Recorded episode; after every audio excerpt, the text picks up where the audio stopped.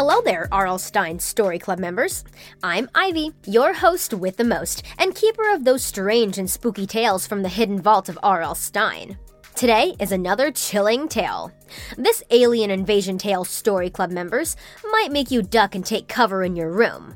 It's one I call U F O, Unidentified Flying Oddballs. When the stranger showed up, Nyla didn't know what to do, so she ran. And she ran as fast as her legs could carry her. Nyla had been playing down at the park with her friends, but it started to get dark. When evening approached, it was time to head home. Nyla didn't live far from the park. As she was heading home, she saw a bright light flash in the sky. And then something that resembled a comet went streaking through the air and landed behind a hill. The area Nyla lived in was mostly desert with very few trees, only rolling hills as far as the eye could see. Nyla was almost home when two figures approached her. They wore big, bulky suits and helmets. She couldn't see their faces as they were hidden by the dark glass face masks of the helmets. They only reflected back her image. The strangers wore some kind of insignia patch on their shoulders that she didn't recognize. They raised their hands to her as they approached. Whatever they wanted, Nyla didn't want any part of it. The problem was that their bounding approach had blocked her avenue from returning home, so she escaped in another direction. Nyla headed over the hills. The strangers in the cumbersome suits had tried to keep up their pursuit, but they couldn't as she was too fast. She crouched down behind some large rocks and hid. She'd wait them out. It had continued to grow darker. Her mother would be coming home from work, and Nyla would be late. Her mother did not like it when she was late. She'd understand, though, if some bulky-suited creeps were chasing her. When it felt safe, Nyla ran from behind the rocks and over the hill. In the barren valley below, she spied it. It's what fell from the sky. It was a spacecraft of some kind. It had crash-landed, and it looked damaged. On the hull of it was the same kind of insignia that the invaders wore on their suits. Strange invaders. A third suited stranger was near the craft with some tools, apparently trying to repair it without much luck. It appeared they were stranded here.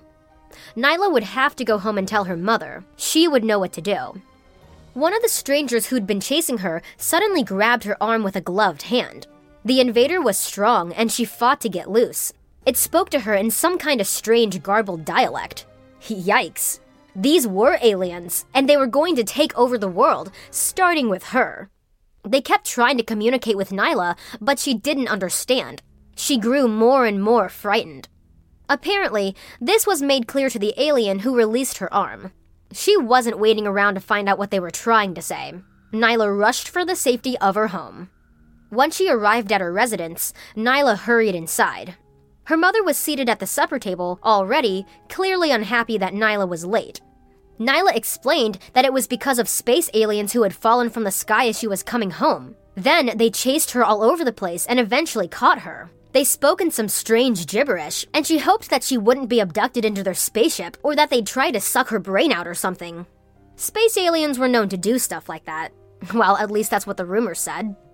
Her tired mother was angry that Nyla had made up such an outlandish story. Why would she lie about being late for dinner? Why not tell the truth? But it is the truth, Nyla had assured her mom. Why would I lie about something like this?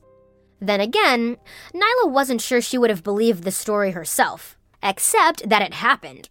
Her mom sent her to her room. However, she wasn't in there a few moments when there was a loud knock at the front door.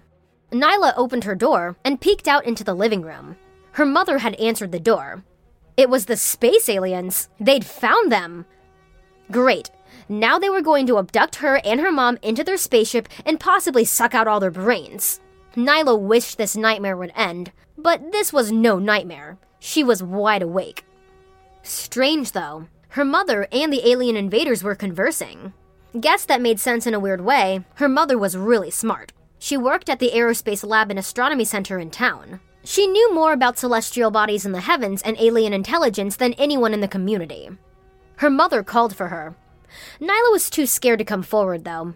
Maybe the strange alien brain suckers had done something to her mom, hypnotized her or something, to make her think it was okay. Then they would take him away, away into the vast expanse of stars, never to see their planet again. It's all right, her mother assured her.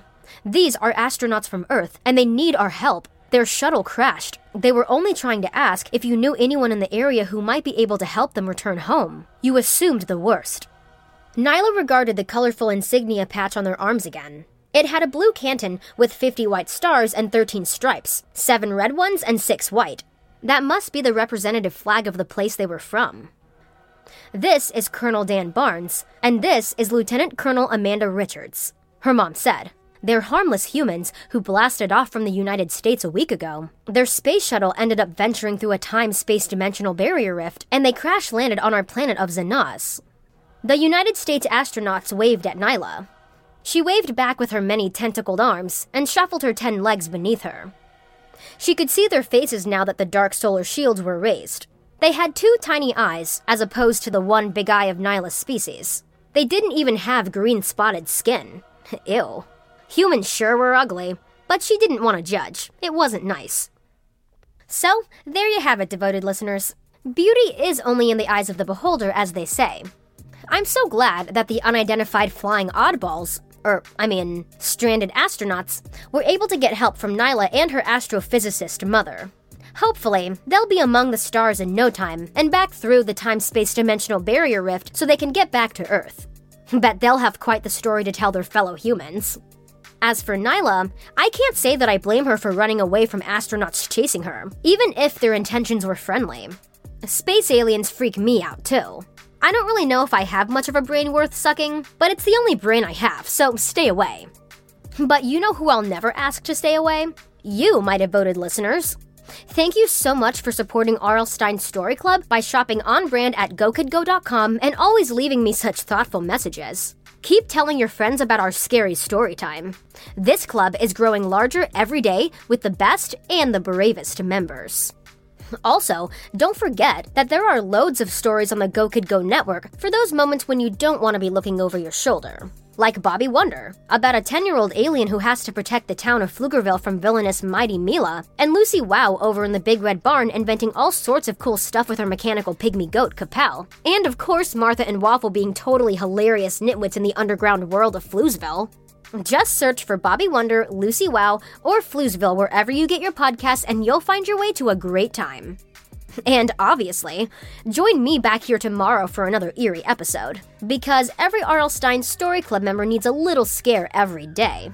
Ivy out.